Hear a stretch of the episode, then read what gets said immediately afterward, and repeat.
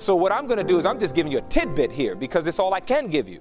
But at the same time, again, I think thus far, we understand in seminar number one, history repeats itself. Amen?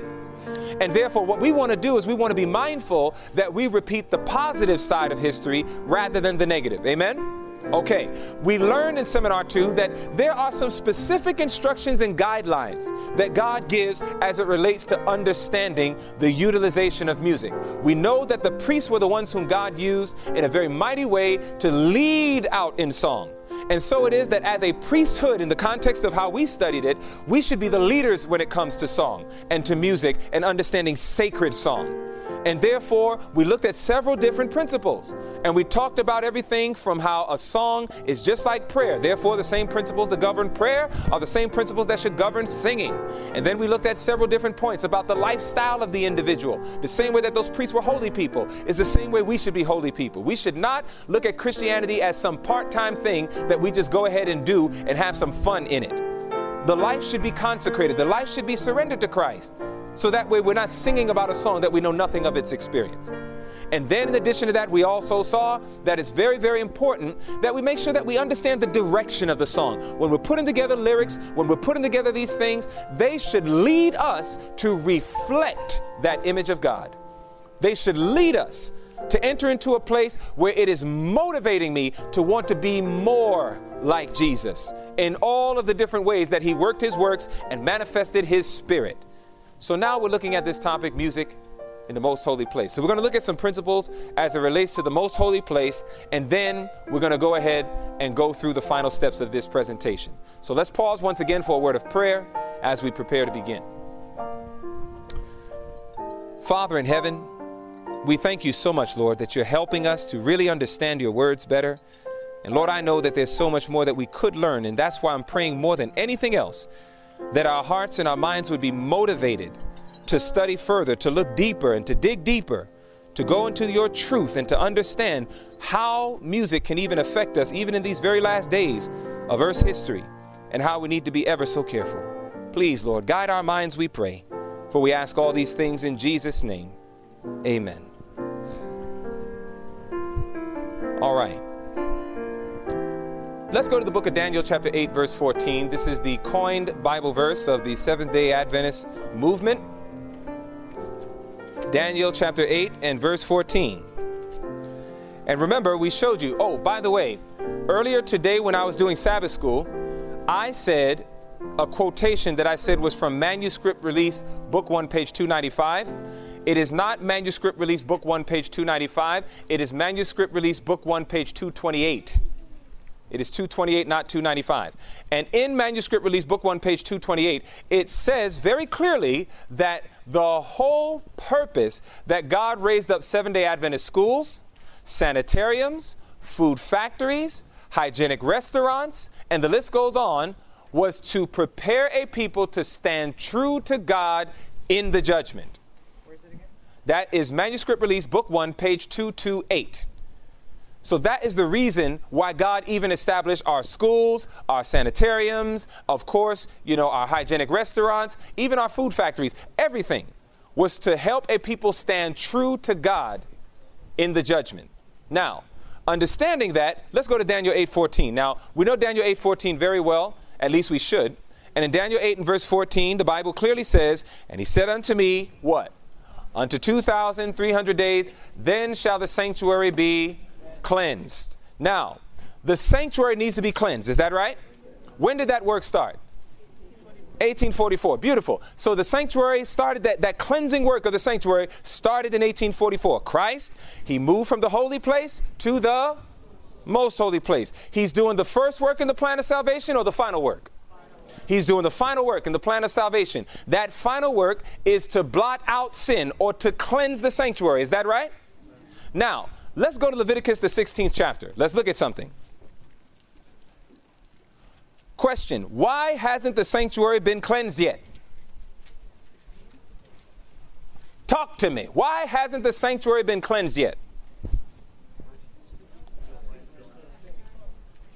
All right, well, let's go to Leviticus 16. Now, in Leviticus 16, let's look at verse 16, and we'll take it from verse 16 to verse 19. Leviticus 16, verse 16 to verse 19. The Bible says, And he shall make an atonement for the holy place because of the uncleanness of the children of Israel. This was a work that was done on the Day of Atonement. It says, And because of their transgressions and all their sins, and so shall he do for the tabernacle of the congregation that remaineth among them in the midst of their uncleanness. And there shall be no man in the tabernacle of the congregation when he goeth in to make an atonement in the holy place until he come out and have made an atonement for himself and for his household and for all the congregation of Israel. And he shall go out unto the altar that is before the Lord and make an atonement for it. And shall take of the blood of the bullock and of the blood of the goat and put it upon the horns of the altar round about. And he shall sprinkle of the blood upon it with his finger seven times and cleanse what? It. And hollow it from the uncleanness of the children of Israel. What is the it that's being cleansed? What is it? It's the sanctuary. It is the sanctuary. It is the structure. The structure is being cleansed. What is being used to do this cleansing? Blood. All right. Now go to verse 30. In verse 30, same chapter, verse 30, it says this For on that day shall the priest make an atonement for you to cleanse what? You that ye may be clean from how many? All your sins before the Lord. So now here's my question. In the cleansing of the sanctuary, is it one thing that's being cleansed or two? We see that the structure does have to go through a cleansing, but what has to be cleansed first? Huh? The people. Because we're the ones that keep causing it to be dirty. Is that right? So therefore, when the Bible says, unto 2,300 days, then shall the sanctuary be cleansed. The only way the sanctuary can be cleansed is when God can establish such a relationship with the people that they can love Him so much that they would prefer to die than send anything into the sanctuary that would make it dirty. And what's the only thing that'll make the sanctuary dirty? Sin. So God must develop a people that will get to a point in their love walk with Him that we would prefer to die than sin against Him. You see, we're talking about music and all these other things, but brothers and sisters, I'm going to tell you right now no one will give up anything for real unless they love God. Amen. Intellectual stimulation only lasts for a few moments. So if all we do is leave it at intellect and just say, well, intellectually, I can see why this is wrong, I can promise you, I've never seen an individual get victory over any sin based on just simply an intellectual understanding of why it's wrong. And the reason why is because God wants to get rid of sin outside of the action as well as in the heart. So while we may not do the action, if we still love the sin in our heart, God says, I still have an untrustworthy person to let into the kingdom. God says, I got to cleanse the heart. I got to get you and I to a point that we can literally overcome sin, yes, but at the same time, it's not just going to be from the externals. We're going to need Jesus to come into our hearts. We're going to need Christ and His righteousness. He must live out His life within us. He must become first, last, and best in our lives. That's the only way you will ever stop doing anything that the Bible calls sin. It's the only way that's going to happen. You and I cannot think that just an intellectual assent to truth constitutes righteousness. That was the great mistake of the Pharisees, according to Desire of Ages, page 309. She says they thought that an intellectual assent to truth constituted righteousness while they hated Christ in their hearts. It's amazing. That's why Jesus looking them in the eyes and he says, You know, it, it is said that thou shalt not kill. But Jesus looks them in the eyes and says, But if you hate your brother without a cause, he was trying to get across to their minds that even though you may not have put the knife in my back yet, the very fact that you're plotting, you already violated the commandment. God wants to cleanse our hearts. Amen as well as our external behaviors. Now, understanding that this is the great work that God wants to do, now let's go to the book of Leviticus 23. Leviticus 23, in verse 28, you'll find that God gave a very important principle as it related to the Day of Atonement. You know, there was a, if any of you have been listening to uh, Audioverse, you know that there's a six part series that was just recently put up there uh, that, I, that uh, the Lord allowed me to do with the Southwest Youth Conference. And we deal with the things that Israel were supposed to be doing while the high priest was in the most holy place. Um, that's a very, very important topic. We need to understand our position, our work. We need to know what are we supposed to be doing while the high priest is in the most holy. And there were four instructions, and they're all in Leviticus 23. In Leviticus 23, you'll find that in verse 27, it says, Also on the tenth day of this seventh month, there shall be a day of atonement. It shall be a holy convocation unto you. You shall afflict your souls, and offer an offering made by fire unto the Lord, and you shall do no work in that same day, for it is a day of atonement to make an atonement for you before the Lord your God. The Bible is very clear that there are four instructions that describe the life of Israel when the high priest entered the most holy place. The four instructions are simply this holy convocation, afflict your soul, offer an offering made by fire, and do no work. Do you know that that's literally the fourfold description of the lifestyle of the seven day Adventist? The fourfold description of the lifestyle of the seven day Adventist today is to have holy convocation, to afflict their souls, to offer an offering made by fire, and we're not supposed to be working. Now, of course, you have to anti type that. Is that right? You're going to have to say, okay, well, how do we apply that today? How do we apply that since 1844? The Day of Atonement lasted one day. You telling me I'm not supposed to do any manual labor since 1844? I'm grateful to God that that's the answer is no. That's not what the Lord meant. But it's deep what he meant. It's deep what he meant. Now, one of the things you'll find when it comes to do no work, you, I mean, obviously people did no work because it was a Sabbath. That's why in verse 32 Leviticus 23, it says that the Day of Atonement was also a Sabbath day. Therefore, it was natural for them to say, don't work. Because on the Sabbath, you don't work. Now, the reason why we don't work is because we are not to do anything that would distract us or take away the sacredness of the Sabbath. Is that right? Okay, so it is that God was saying to you and I today that we are not to do anything that removes the solemnity of the time that we're in. Do not get yourselves involved in different things that will cause the mind to forget. Remember, we said we have nothing to fear for the future except as we forget. We are to guard our minds that in whatever aspects of life or dynamics of life that I participate in, that it should not remove from my mind the solemnity of the times that I'm in. I'm living in the antitypical day of atonement. And I must never forget that. And I must keep that before my children, before my spouse, before my brethren. Now, understanding this, we are not to allow any distraction, distracting forces to come in our lives. This is one of the great focuses that God wanted us to do during this day of atonement because Jesus wants to cleanse that sanctuary. He wants to give us power to stop doing the thing that caused him to turn his face from us. But now I want you to see a nice little promise that God showed us in Hebrews 9. Will God have a people like this? Oh, yes. Hebrews 9. In Hebrews, the ninth chapter, notice what the Bible says now. Hebrews chapter 9, and we're going to look at verses 26 and 28. Nothing should distract us from the great task that has been set up by God. What is that task? To cleanse the sanctuary. But the only way He can cleanse the sanctuary is He must first cleanse the people. So therefore, nothing should distract us from the task. What is the task? Hebrews 9. In Hebrews 9 and verse 26, the Bible says, For then must he often have suffered since the foundation of the world, but now, once in the end of the world, hath he appeared to do what? Put away sin by the sacrifice of himself. So you can't get victory over sin, but God can in you and through you. Amen? All right, good. Verse 28. And the promise is so Christ was once offered to bear the sins of many, and unto them that look for him shall he appear the second time without what?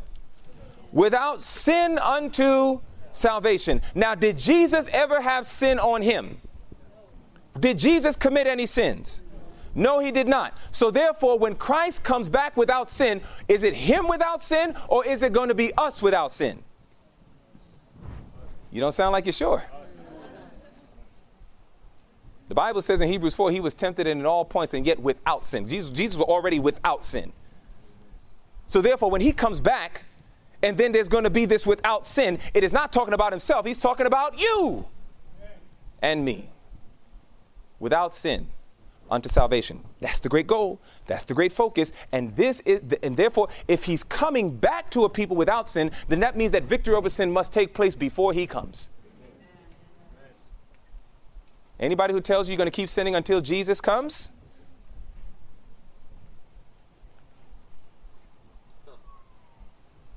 I'm trying to learn from um, Pastor Bradshaw and say things kindly.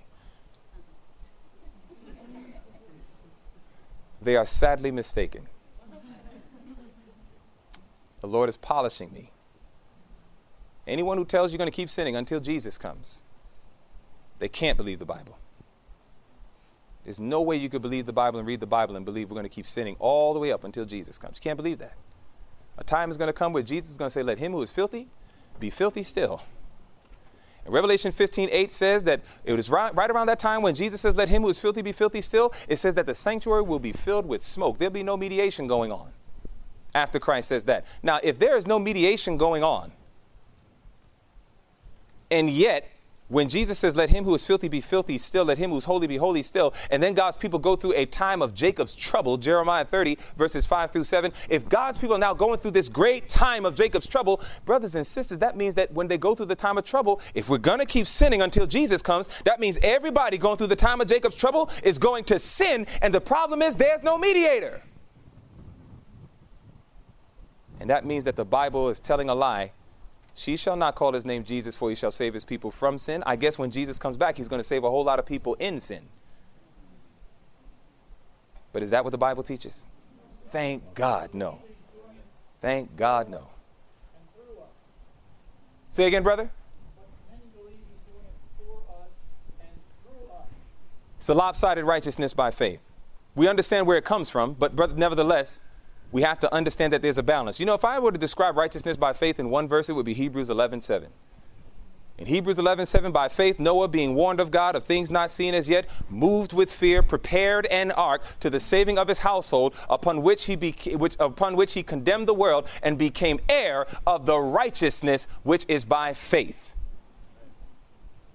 It is cooperation between humanity and divinity that brings about the experience ultimately of righteousness by faith, not just through justification alone, but justification and sanctification, which leads to glorification. So when people start giving that lopsided gospel, brothers and sisters, we just got to help them get balanced. Amen? Well, the great work of Christ is to do this, but watch this. Jesus wants to come back to a world where he's going to have a people that are without sin. But the question is, what is sin? Now, that's a good old Adventist question. And give me that good old Adventist verse. What does it say? 1 John 3 4?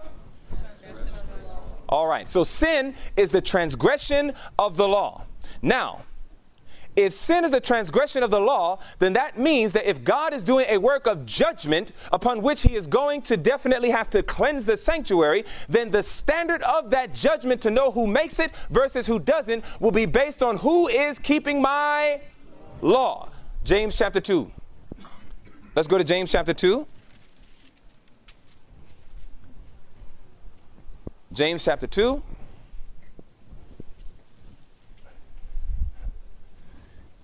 In James 2, notice what the Bible says in verse 12, popular text, another one of those Adventist proof texts. James 2:12.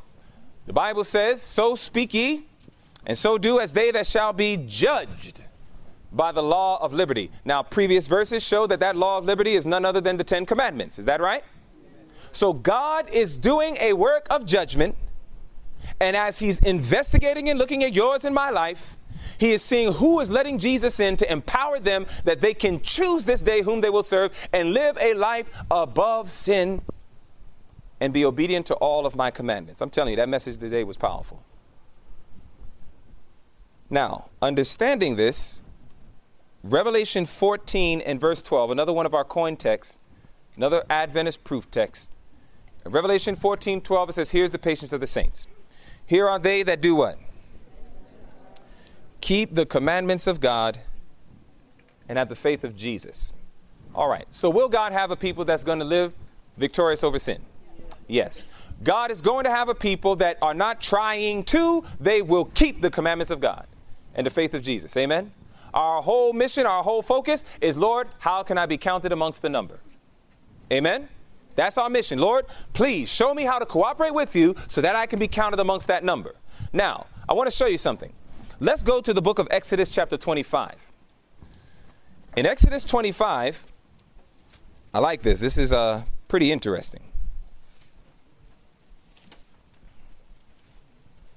In Exodus 25, you find that God says something here. In Exodus 25, you remember in verse 8, God wanted to go ahead and establish something. And the Bible says, And let them make me a sanctuary that I may do what? Dwell among them. And of course, the word among means in. God wanted to be in his people, living out his life throughout his people, and ultimately so that we can reflect his lovely image. This is God's goal. The sanctuary was designed to teach us that. And that's why I told you when you study the sanctuary, you want to be able to study it where you can see the ultimate goal. How will understanding the sanctuary help me reflect the lovely image of Jesus as I should? That's that great work that we have to do right now, is to reflect that lovely image of Jesus. I always tell people, Jesus, when he's coming back, he's coming back for a bunch of mirrors. A whole bunch of people that he can see a perfect reflection of himself in them. The sanctuary was designed to teach us that. Amen? Beautiful. As long as we understand this, then when we study the sanctuary, we'll be able to see it in such a way that we can say, Praise God, I can see how God is going to reflect his image in my life. I can see how he's going to do that now. And that's when we will, we will not be counted amongst that group that we read about in volume 5 of the testimonies page 81 where she says all who assume the ornaments of the sanctuary but were not clothed in christ's righteousness will appear in the shame of their own nakedness.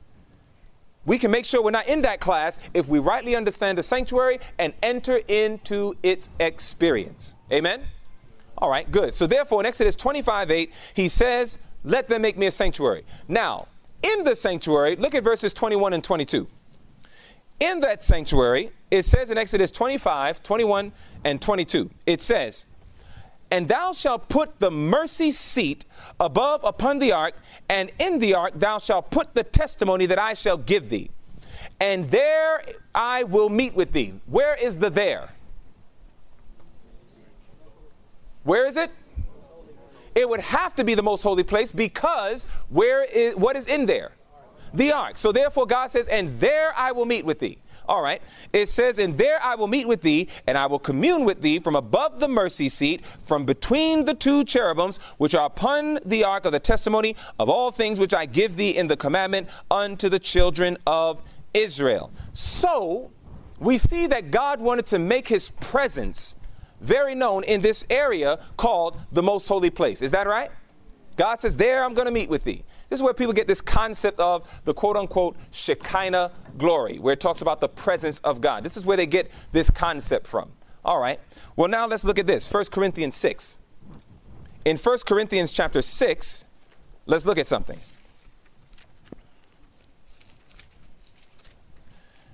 In 1 Corinthians chapter 6, verse 19 and 20, the Bible says, what? Know ye not that your body is the temple of the Holy Ghost, which is in you, which ye have of God, and ye are not your own, for ye are bought with a price. Therefore glorify God where? In your body and in your spirit, which are God's. So here it is that God now says that I look at your body also as a temple, as a sanctuary. And what I found to be very interesting about what God says about our temple sanctuary body is look at what it says in Hebrews 8. In Hebrews 8, I think that there's a pretty interesting point that you and I can consider. Hebrews, the eighth chapter.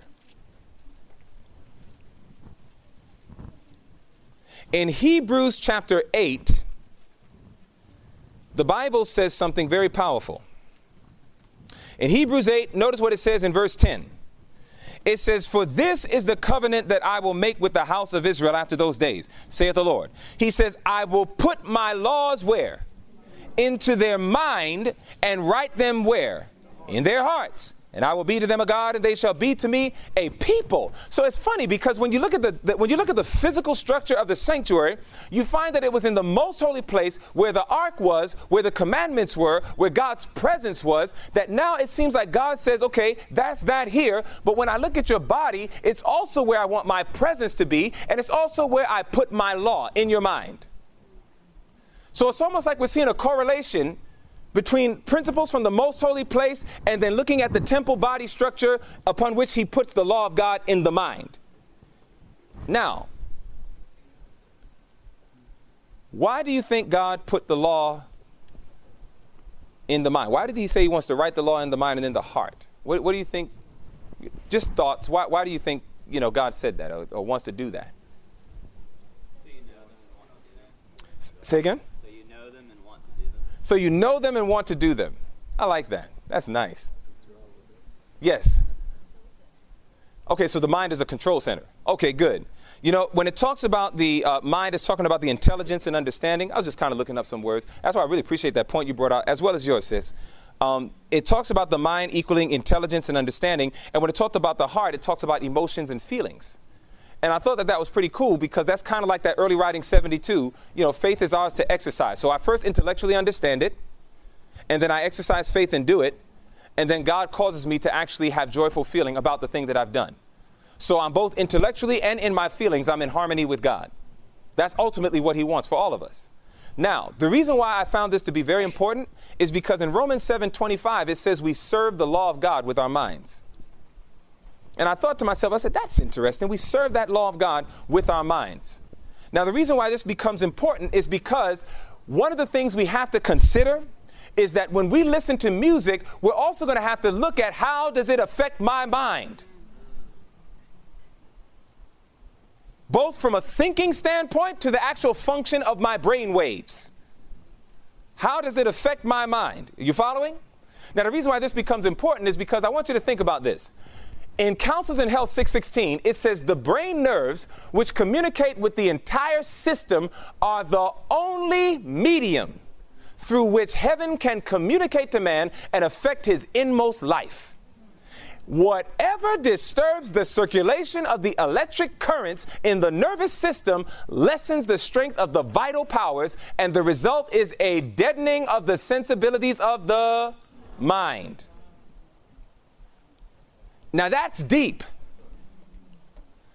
Because that means that whatever I let inside of my head, I got to consider how it's going to affect my mind. And, brothers and sisters, always remember the brain is different from the mind. In fact, if you were to consider it this way, you would look at the brain as hard drive and the mind as software. That's how you would do it. The brain houses the mind, but the brain and the mind are not the same. The same way that the hard drive has to be working right so that way the software, because think about it. If the hard drive is messed up, will it affect your software? It'll affect the performance of that software, wouldn't it? So it is that if the brain nerves become damaged, then it's also going to affect the software of my mind. And I serve the law of God with my mind, and the law of God is the standard in the judgment upon which Christ is either going to blot out my sins or my name. So, therefore, it becomes imperative that I make sure that I pay attention to what's going on in my mind. Are you following? All right, good. Now, the reason why this becomes so important to me is because, brothers and sisters, many people do not look at how does music affect the mind. That's why I like physiology. Now, this little book right here has been very helpful. Um, you know, it took me a while to learn this man's last name, and his last name is Tsatalbasidis. I finally got it right. So uh, perhaps he'll listen to AudioVerse. He'll say, Dwayne, thanks for getting it right. But uh, it's a nice little book, but I call this an atom bomb. This is drums, rock, and worship. And I love this because this gets into the drum set. And because I'm not privileged to go into in depth things on relation to this, I'm going to encourage you to get this book. I'm serious, I really am. I want to encourage you to go ahead and get it and start doing some research. You know why? Because I especially like pages 16 to 25. And I'm going to tell you what about what, what it is about pages 16 to 25 in just a moment. But what's happening today is we have many individuals who are using music as a means of evangelism to try to win people to the truth, but a lot of times they're incorporating worldly music and worldly systems and worldly ideas to try to go ahead and win souls. But do you know where we were warned about this? We were told that a new order of things has come into the ministry. This is from Matt's Second Selected Messages, page 18. It says, A new order of things has come into the ministry. There is a desire to pattern after other churches. And simplicity and humility are almost unknown. It says, The young ministers seek to be original and to introduce new ideas and new plans for labor. It says some open revival meetings, and by this means calls large numbers into the church. And you know, brothers and sisters, I'm gonna tell you the truth. There was a time that I used to be impressed with large numbers, not anymore. Not anymore. There was a large number of people who came with Israel called the mixed multitude, and inspiration says that they were the ones who constantly led Israel into sin. It's not enough to just bring in A whole bunch of people. And you know, today, unfortunately, there are many churches, many conferences that will literally judge a man by how many people he brings into a church. You know what, brothers and sisters? I'm so grateful that I have inspiration to tell me the success of a true minister. You want to know what the success of a true minister is? Oh, I love to read it. Acts of the Apostles, page 228. Acts of the Apostles. I want you to listen to this. In page 328, 328. Oh, brothers and sisters, listen. If you, if any of you are, are the, theology majors, I want you to listen to this. This is how you know when you are a successful minister of the gospel.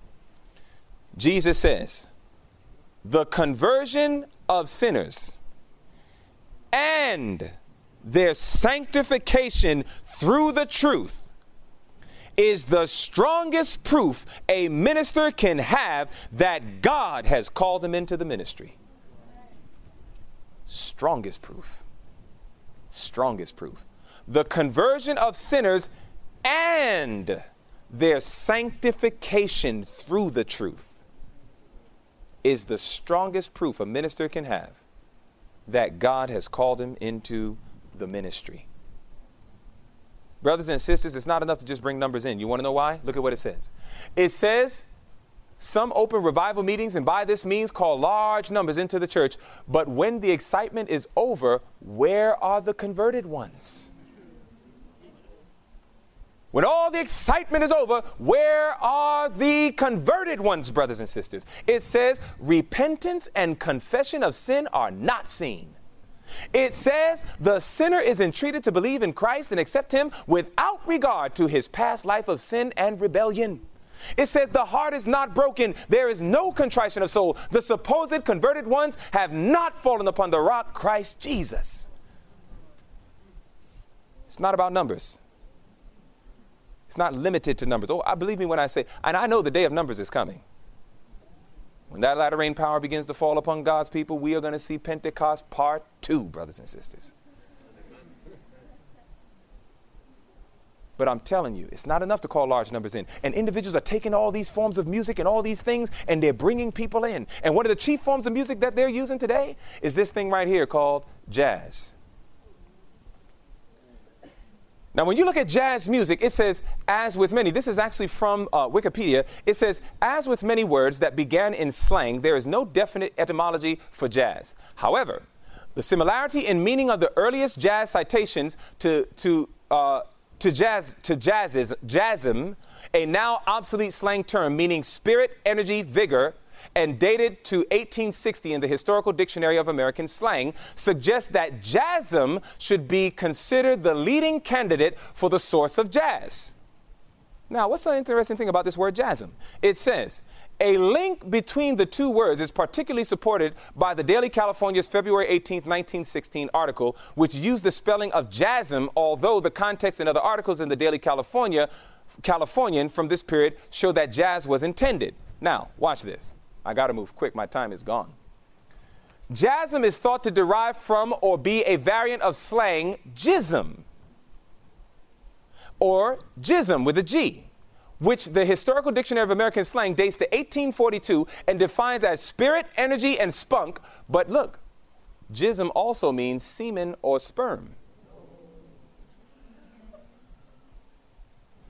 It says the meaning that predominates today causing jism to be considered a taboo word. You see, for many years, people used to look up the word jazz and they would always see that the origin of jazz and the word sex were always going hand in hand. This is just explaining how it got to that point. Derivatives from the word coming here, coming there, and so on, and bringing this ultimate point here. And then ultimately, it went from a term to a style of music. And that's why some of the people can commit some of the greatest sins today in the name of fornication and sexual sin, and they can do it to jazz. Now, this is some of the origin of where this term came from. But let's notice rock and roll. Rock and roll, often written as rock and roll or rock and roll, is a genre of popular music that originated and developed and evolved in the United States during the late 1940s and early 1950s, primarily from a combination of the blues, country music, jazz, and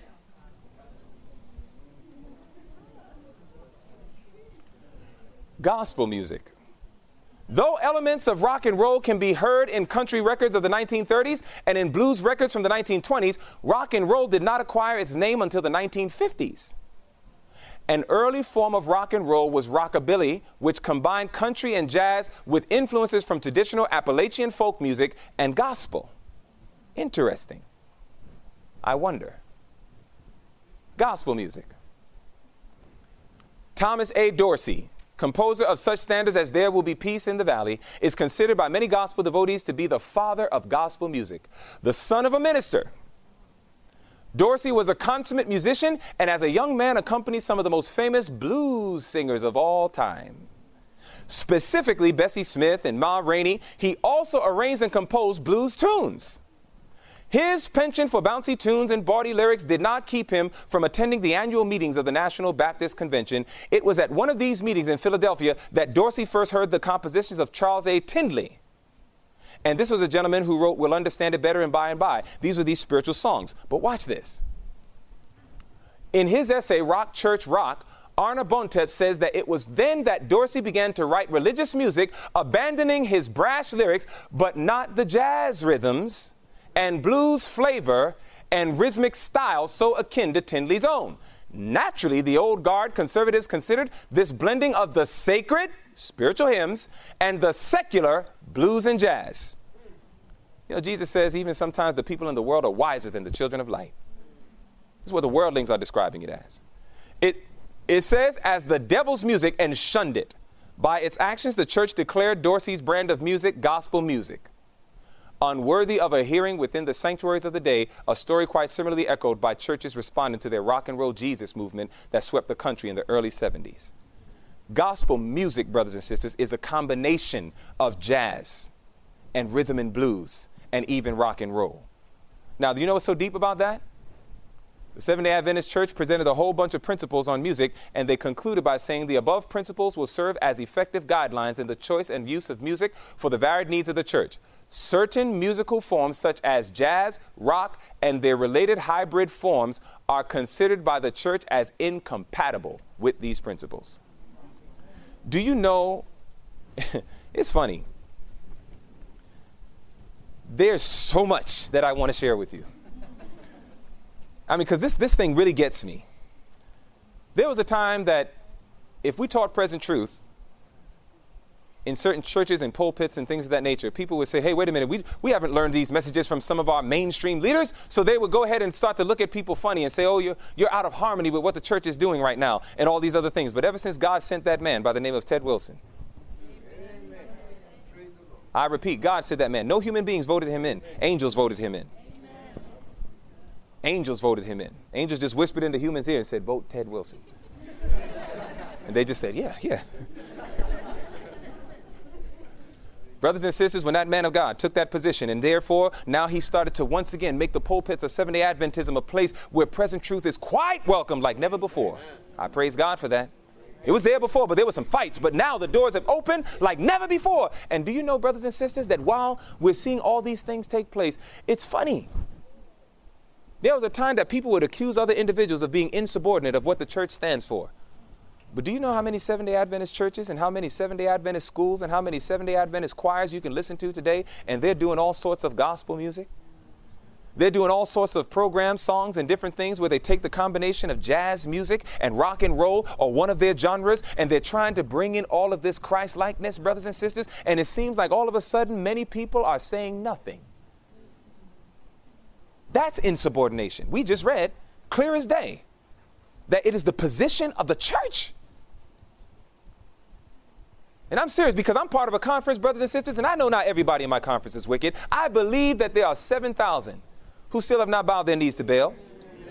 I know that for a fact. There are people in this movement and who are employed by our churches and our conferences who are standing for the right, though the heavens may fall.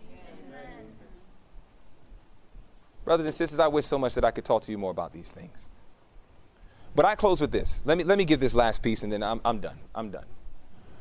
Questions to ask yourself going forward as you listen to music, going forward as you choose songs, here's some questions to ask yourself. Number one, does this music help me appreciate God and His law? Based on the things that we've studied, you want to ask yourself, does this music help me appreciate God and His law? Number two, does this music cause my body to maintain the laws that govern it? In other words, is the music I'm listening to, does it cause my heartbeat to go at a rapid race? Does it cause my mind to be in a state of confusion? Does it raise my blood pressure to an unnatural level?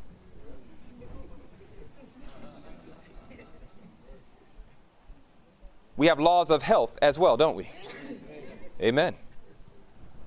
Number three, does this music inspire me to be more obedient to God's word and to live by every word of it?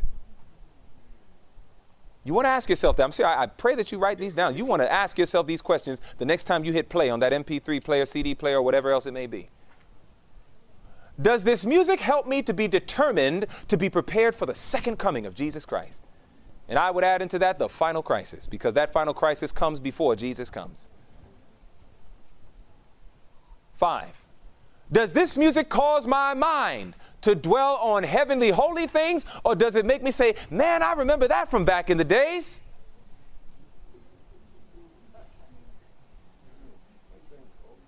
Yep. Does this music increase my desire for Bible study and deep heart searching prayer? These are qualifying questions you can ask. Does this music help me to be more helpful in evangelism? Remember, we said that the music that we listen to should cause us to work the works of Christ. Christ was an evangelist. These are the things that you want to consider as you go forward in listening to your music. May God help us that as we make a decision to say, Lord, I want to honor you and glorify you in all that I say and do. By your grace and by your power, as I continue to assess music and all these different things, lyrics and otherwise, that I will make sure that by your grace and your power, that my life will be in cooperation with thee. You know, brothers and sisters, once you start to listen to good music, don't think that you're more righteous than others. Be grateful. Be grateful that God has brought you out of different points of darkness into his marvelous light. And in humility, be an instrument of blessing to those who are still in darkness and do everything you can to pray with them, help them, and lift them up out of the pit of darkness, even of the life of sin. Amen? Amen. Let us pray. Father in heaven, we're grateful for the time that we spent. And Lord, there's so much more, Father. I pray that your Spirit will bridge the gaps and bring all the different pieces to the puzzle that we were not successful in covering throughout these three seminars. But I pray, dear God, that the foundation that has been laid, may we build upon it. And I pray that ultimately may we find ourselves a people prepared to meet our God. Help us ever to remember that even before the image of the beast was set up in Daniel 3, that the first thing they did was play music to drunken the mind. Lord, I pray, help us to realize that while the image of the beast is getting ready to be set up in these last days, Lord, help us to understand that the music that has infiltrated this church is to drunken and confuse the mind, that we will know not our position in our work. Lord, help us to realize that time is almost finished. And in all that we say, do, sing, and listen to, may it truly be to the glory of God. In Jesus' name, amen.